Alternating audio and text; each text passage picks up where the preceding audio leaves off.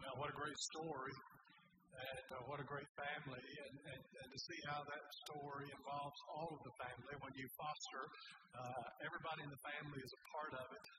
And, you know, the church family is a part of it because every foster family that is a part of a church family uh, needs that support and encouragement uh, and the help of their church family. And I am so blessed to be here today at Living Hope and to see a church family that is passionate about orphan care. I preach at a different church across the state of Kentucky every Sunday. We have 2,400 churches, and I serve to direct the cooperative mission work of those churches. And not every church has orphan care on the radar. And to see uh, the extent to which Living Hope is all in in that regard just blesses me so much. And thank you, Pastor Jason and the uh, staff pastors, for your leadership in that regard. And thank you for inviting me to be here. The stewardship of this pulpit is no small thing and to know that uh, you have a pastor who faithfully preaches the word, who loves the word, uh, certainly it, it, encourages me. Uh, but it sets a standard that I know this church is known for, and I don't want to fall short of that today. I appreciate so much uh, all that you're doing as a church in many of those things, so many ministries you're aware of, of uh, the work of Living Hope and the places you're involved. But, you know, there's some things that uh, you're a part of as a church family you may not know about. And, and so I just want to say thank you uh, on, on behalf of some of those ministries that you may not be as aware of. But when you put your money in the offering plate a few moments ago, a part of that, in fact, a sacrificial part of that, uh, goes to the cooperative work of Kentucky Baptist and Southern Baptist, and, and I'm able to see the impact of that. There are 50 new churches being planted across Kentucky right now today that Living Hope is helping fund through your cooperative uh, program offering that is just a part of your uh, everyday offerings. There are 1,100 hurting kids in Kentucky, victims of abuse and neglect that you're ministering to. You're loving. One of them is, is in our home, uh, but through our uh, James 127 Ministry of Kentucky Baptist, known as Sunrise Children's Services, uh, you're touching the lives of 1,100 hurting kids in Kentucky. There's a thousand new churches being planted uh, across North America. We've got 3,600 missionaries overseas, and all of that is a part of the Southern Baptist work that you're helping fund. And so, one of the things I wanted to say quickly today is just thank you. Thank you for what you're doing. We're looking today, just continuing, as the pastor said, this series, series of sermons. We're in the uh, book of the prophet Isaiah, chapter 56, and I want to encourage you to turn with me in God's Word, Isaiah 56. I'll be reading the first eight verses, and as I do, let me invite you to stand in honor of the reading of God's Word.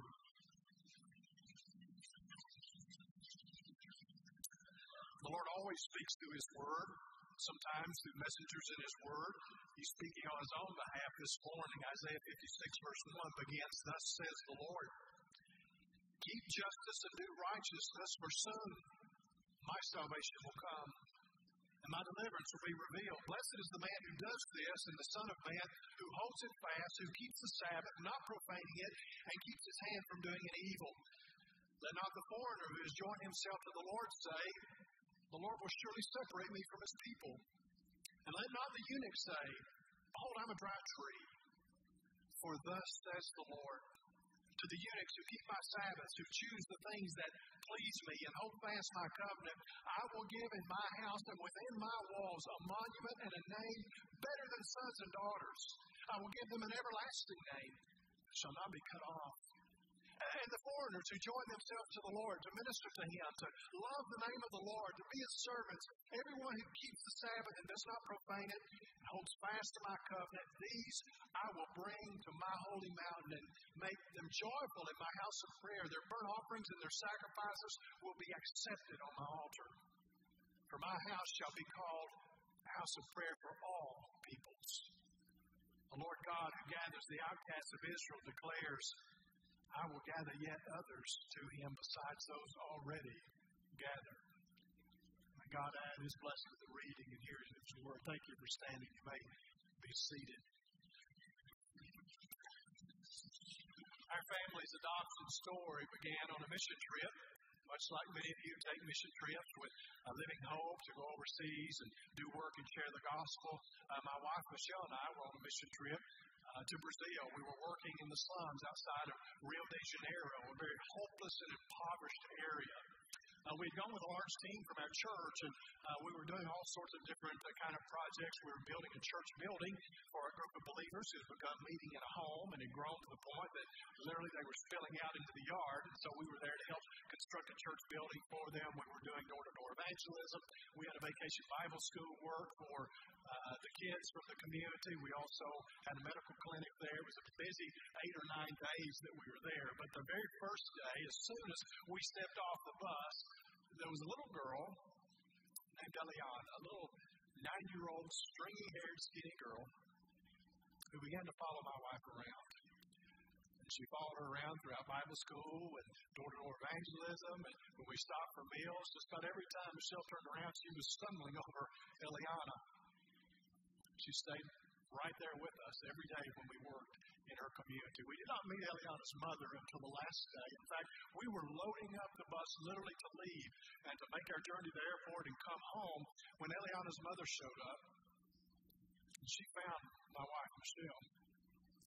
And she began talking to her in Portuguese. Michelle couldn't understand anything she was saying, but she, she noted that, that uh, this lady was very emotional and, and very passionate. And, and one of the interpreters stepped in and began to interpret what Eliana's mother was saying. Over and over and over again, she was saying, Take her. Take her. Please take my daughter with you. There is no hope for her here. She has no future here. Please take my daughter. As emotional as that moment became for us as we thought about a mother trying to give away her daughter, but in hopes that her daughter might have some hope and some future. Uh, we stepped back, considered that situation, later reflected upon it, and realized that very much hope was missing from her life. There wasn't much of a promise of a future where she was. Bible talks of salvation in those terms. God wants to provide hope and a future for those who are hopeless and for those who don't have a future. The Bible tells us that because we've all sinned and we're separated from God, we're all hopeless and without a future. We all need what He has to offer. And in fact, when we think about a person being saved, if they are in Christ, they have an adoption story. All of us who are in Christ have an adoption. You say, I've never thought of it that way, or, or, or I don't have an adoption story. Well, I, as we look this morning at Isaiah 56, I want you to understand that you can have an adoption story. I want you to understand what God wants to do in your life and how you can know God as your eternal Father. Looking again at the passage, I just want to draw some truths out here. The first thing that I would point out to you is this if you want to know God as your eternal Father, you first should consider your plight, eh, your need for Him.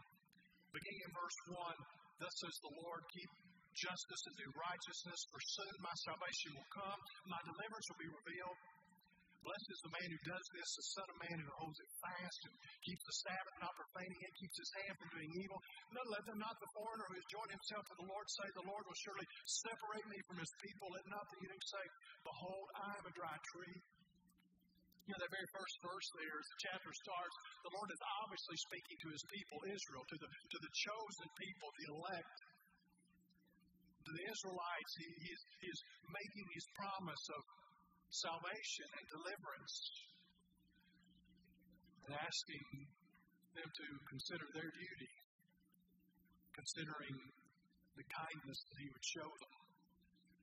God calls upon His people to keep justice, to do righteousness, In short, those who have received the kindness of the Lord who would receive it in the salvation that he is promising here have an obligation to honor the Lord and to show kindness to others. Why did the people need the Lord's salvation? Well, they had turned against God. God had chosen them. He had lavished them with His love. But as they turned against them, against Him, God had also poured out His judgment. God had allowed Israel's enemies to overrun her. Many of them were taken into captivity. The temple had been destroyed. God's judgment sat upon the people. And then God showed mercy. Some of the people were able to come back, and the temple was rebuilt. And, and then God is promising more mercy and deliverance to come. Why? Because the people still needed it. Even though uh, God had judged them and, and, and now is showing some mercy, the people were continuing to turn from the Lord. They may have showed up to the new temple to worship on Sabbath, but they were also going to the altars of the false gods. God is saying to them, a day of salvation will come to you. You're still a sinful people in need of forgiveness and hope. Of course, God's assuring words here in the first verse of the chapter might have left the others wondering, what about us? Those of us who aren't a part of the elect, those of us who aren't a part of Israel, what about the rest of the world? Have the foreigners any place in the Father's family, any hope for salvation and deliverance that God is promising to Israel? Is, is there any promise for the eunuch who's not only a slave, but one who has no descendants? For the most hopeless, is there any hope for us? You spent some time a couple of weeks ago with your pastor looking at the story of the Ethiopian eunuch. You know, think about the plight of one who is who is not only a servant, a slave, but uh, but has no children.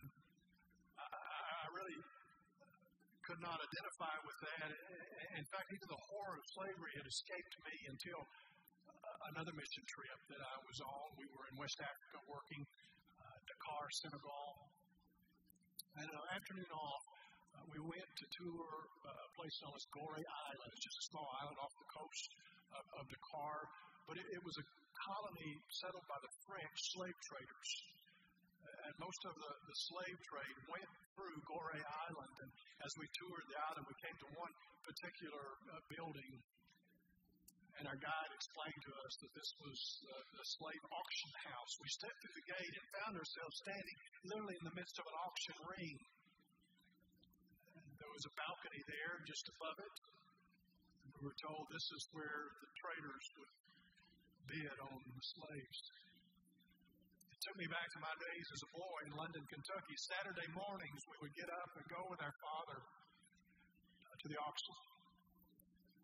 And we would enter into uh, the auction ring and sit in the bleachers, all the familiar sights and sounds and smells, and, and Dad would bid on the cows or the horses uh, or the sheep or the goats. Yet here I stood in a ring where it was human beings being bought and sold.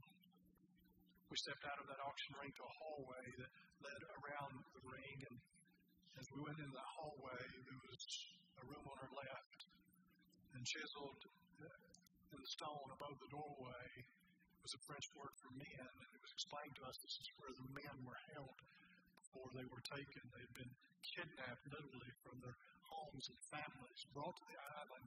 They were held in this room, and then they would be taken into the ring to be sold as slaves. We came further down the hallway, and there was yet another door chiseled in in the stone above the doorway was the French word for women, and was explained to us this is where the females were held. And then we came to a third door, chiseled in the stone was l'enfance, the French word for children. And it was explained to us this is where the children were held. And the guide went on to say that this was all very intentional, that the, the family unit was broken apart as soon as they were brought into the auction house. He said you, you would not sell family members to the same buyer because that spelled trouble. Experience had taught them. You sell a man and his wife to the same buyer, when the wife begins to be abused, you're going to have trouble from her husband. You, sell the children along with their parents, when the children begin to be uh, abused, any mother or father, even if it costs them their life, they're going to step in. And so they taken care of that problem at least by just tearing the family unit apart.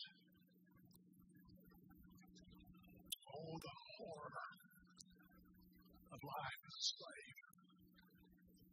The hopelessness, the sense of no future. Maybe the eunuch slave was better off, no children to worry about at least. Bible often uses the imagery of slavery to talk about the condition of every human being. All have sinned and fall short, the Bible says. The wages of sin is death, and the one who sins is a slave to sin. Every human being, whatever the sin has been in your life and my life, lust, greed, injustice perpetrated upon others, pride,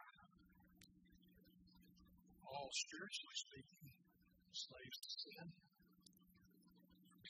without hope, without a future. That is our plight. We need a Father. We need a Redeemer. We need one who would rescue us. Consider your plight. Then comprehend God's promises. The Lord offers promise upon promise upon promise to a people who held in bondage by their sin. We, we see some of those. Returning again to the text again, verse 4, the Lord says to the eunuchs who keep my Sabbath, uh, those who, who are slaves, literally, as well as uh, those who are without children, without descendants, to the eunuchs who keep my Sabbath, who choose things that please me and honor and hold fast my covenant, I, I will give my house and within my walls and a name I will give in my house and within my walls a monument and a name better than sons and daughters. I will give them an everlasting name that shall not be cut off. Now, the foreigners who join themselves to the Lord to minister Him, to, to love uh, the name of the Lord, and to be His servants, everyone who keeps the Sabbath, does not profane and holds fast my covenant, these will I bring into my holy mountain and make them joyful in my house of prayer. Their burnt offerings and sacrifices will be accepted on my altar, for my house shall be called a house of prayer for all peoples. What great promises! I mean, you think about the condition of the eunuch, the one who literally was a slave and without sons or daughters, or the prospect of having sons or daughters. Uh, the Lord says to that one, I will welcome you into my house. Within my walls, you'll be honored there with a monument and a name that is even better than the names of my sons and daughters. The foreigners will be welcomed in as well to the Lord's house of worship. In fact, we'll call it a house of prayer for all the peoples or, or all the nations. It will be named in your honor. For as much as we talk about redemption and forgiveness, when we talk about the gospel, the ultimate goal of the gospel, at least for us, is adoption, is it not? I mean, we need forgiveness. Why? So the Father can accept us into His family, that we might be called the sons and daughters of God. God is glorified not only as Christ pays the debt of our sin, but as those bought by His blood become His sons and daughters and glorify Him and worship for eternity. And when you've always had a father, always had a family, it may be difficult to, to appreciate what it means not to have a father, not to have a family. We've got a 20 year old son, biological, an 18 year old daughter. They really can't appreciate what it means to not have a father. But one of our children is a foster daughter. She was three when she came to us. Uh, she's in the care of Sunrise Children's Services, uh, your ministry here at Living Hope, the ministry of Kentucky Baptist. 1,100 hurting kids being ministered to of more than 8,000 who are in the state system. Sunrise is the largest private provider of care. When Sunrise contacted us about uh, taking a three-year-old as a foster daughter, we were a little hesitant. We'd had a teenage boy for about a year. He'd received a new placement. And again, you know, we've got a 20-year-old, an 18-year-old. Uh, we, we've got uh, another daughter who's going into middle school. And I'm thinking, listen, I'm getting closer to 50 than 40. Three Nah, I don't think so. Uh, Michelle and I, my wife and I talked about it. She kind of felt the same way. And, and then as we really began to pray about it and, and dwell upon it, we realized that the biblical mandate to care for orphans doesn't say much about which kids fit your life stage or your lifestyle. So we took the plunge. The, the uh, foster daughter's now four. She was uh, has been a great blessing to us. She has an older sister her older older sister is in a residential treatment uh, program, not able yet to be in a foster family setting because of just the deep woundedness, all that she's been through in her life, and, and to try to get her uh, ready to be in a family setting. But she comes to visit with us a, a, a night or two a week uh, to put the girls back together and, and just to get her out of that setting for a break. And we were staying at the dinner table one night a few weeks ago, and just out of the blue, she was sitting just to my left. She turns, looks at me, and says, "Do you know why I'm glad my little sister's here?" I wasn't sure what she was going to say, and yet I, I didn't want to discourage her. I wanted her to be able to talk freely, and so I just kind of let her open. I said, No, why are you glad she's here? And that's when she said, I'm glad she's here because she has a daddy. And she's never had a daddy. And what occurred to me at that moment was this 13 year old is happy her little sister has a daddy even though she doesn't have a daddy. The experience of those girls helps me appreciate the promises of God in Isaiah 56. Consider what God has promised salvation, deliverance, honor, joy, acceptance, a place within His walls, within the family. To any who would trust in Him. You, you, you can read through those verses uh, very carefully. You'll see all of that laid out how can God make such grand promises? Because He's already fulfilled those promises in Christ, has He not? Jesus promised to provide for our salvation, and He did so by giving His life. God promised He would deliver us, and indeed He did when He delivered His Son up for us. Jesus has brought us honor by his willingness to be dishonored. We have joy because of his sorrow. We have the promise of acceptance because he was rejected. We have a place within the walls because Jesus was sacrificed outside of the camp, as the Bible says. He's brought us into the family by laying down his rights as the Son to pay for our adoption. God has kept his promises. And hundreds of years after uh, God speaks to the prophet Isaiah, we see a very uh, practical and very real example of that for the Ethiopian eunuch. As he learns of the gospel and puts his trust in Christ and receives the promises of God. And 2,000 years after that, God's promises are still true. His promises are still being kept for any who would trust in Jesus. Those promises are for you. And I'm sure that God is my eternal Father. Well, there's one more point I want to make, and we must make it because it closes the deal.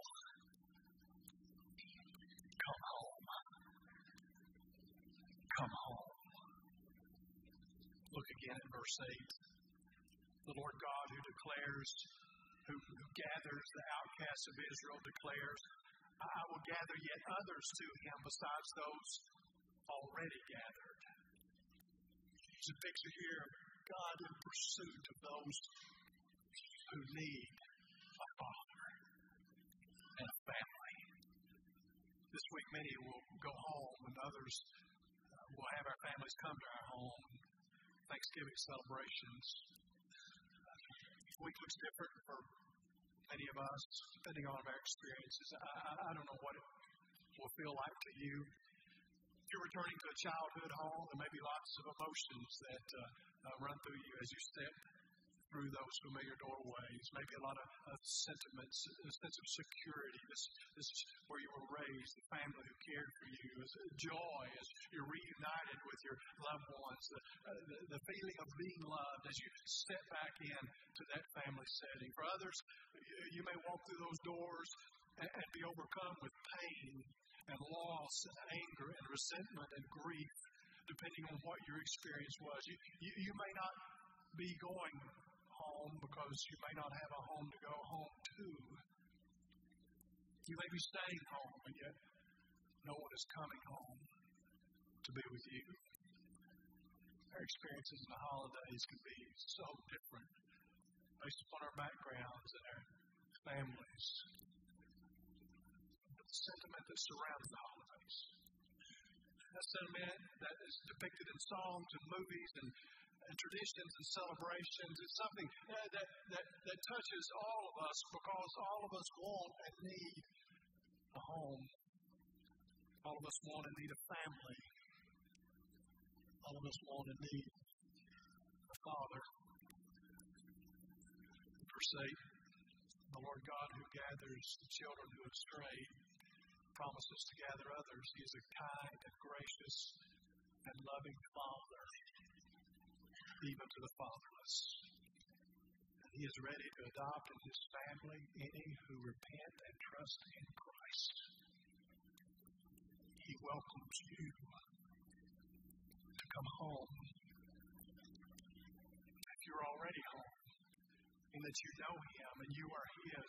Church, we must understand that we have been given the call to extend to others. And a part of that call, as we think practically about uh, what, what we read here in Isaiah 56, is a call to the disenfranchised, a call uh, to the hurting, uh, a call to the fatherless, even. In the book of Galatians, Paul links uh, the gospel to adoption, helping us understand that, that the time came when God sent forth His Son to adopt us. And we understand also that James 1.27 calls upon the church to reach out to, minister to, and love the orphans, the fatherless. Can we claim that we are taking the gospel seriously, that we are obeying the Lord until or unless we are practicing true and, true and undefiled religion and ministering to the fatherless. I mentioned I have four kids. None of us named Eliana, by the way, if you're wondering how that mission trip turned out in Brazil. Despite the pleadings of her mother, we could not adopt Eliana. For one, she had a mother. Two, the Brazilian government does not cooperate with international adoptions. But you know, the Lord used that experience to put upon my heart and my wife's heart uh, the plight of orphans the world over. And it wasn't long before the Lord led us to China as we understood the plight of so many abandoned baby girls in that nation. The Lord led us to Kai. Kai was found in a box in a marketplace abandoned at birth, still had her umbilical cord attached, just a newborn baby left in a box in a crowded area where she would be found.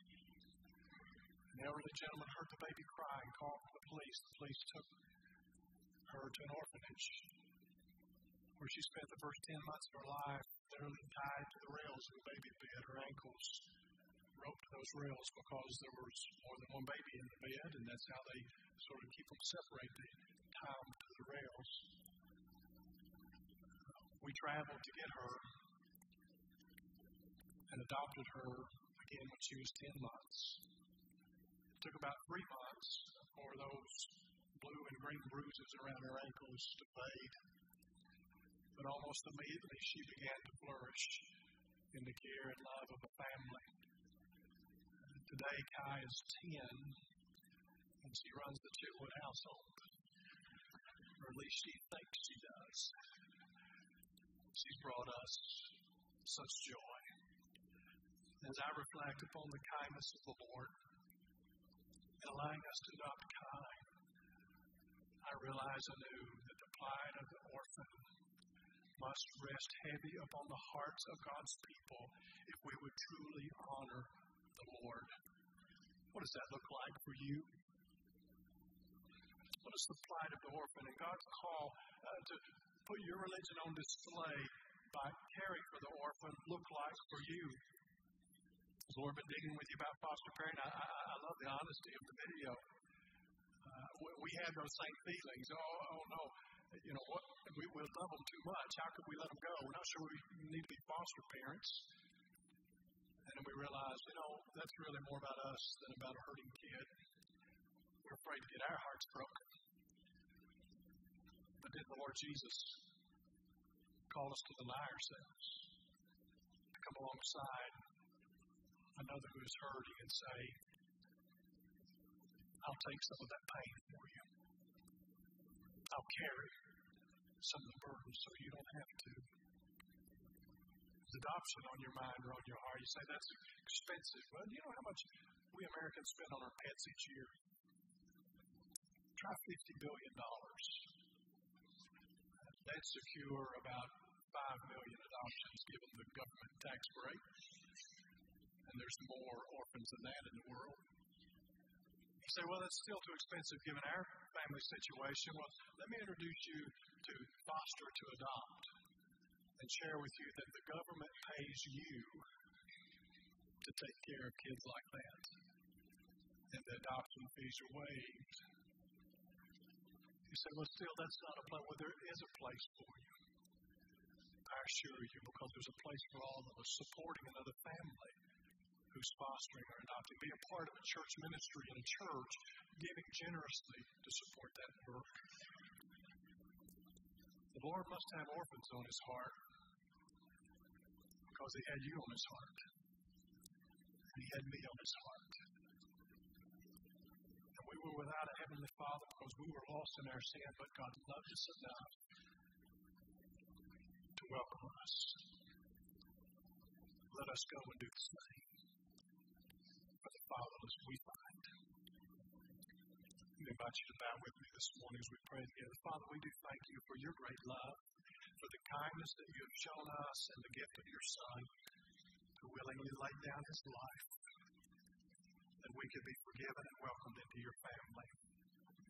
Father, I pray if there's one here who has not yet received that greatest of all gifts, not yet found a place in your family, today, by your Spirit, you would convince them of the truth of the gospel, convict them of their need for the Savior, that you would save them and find them willing to confess you as Lord. I pray for the rest of us, those of us who are already in Christ, for this church, Lord, help us to be found faithful and living with justice and righteousness, loving orphans. We pray that in Christ's name. Amen. Let me invite you to stand.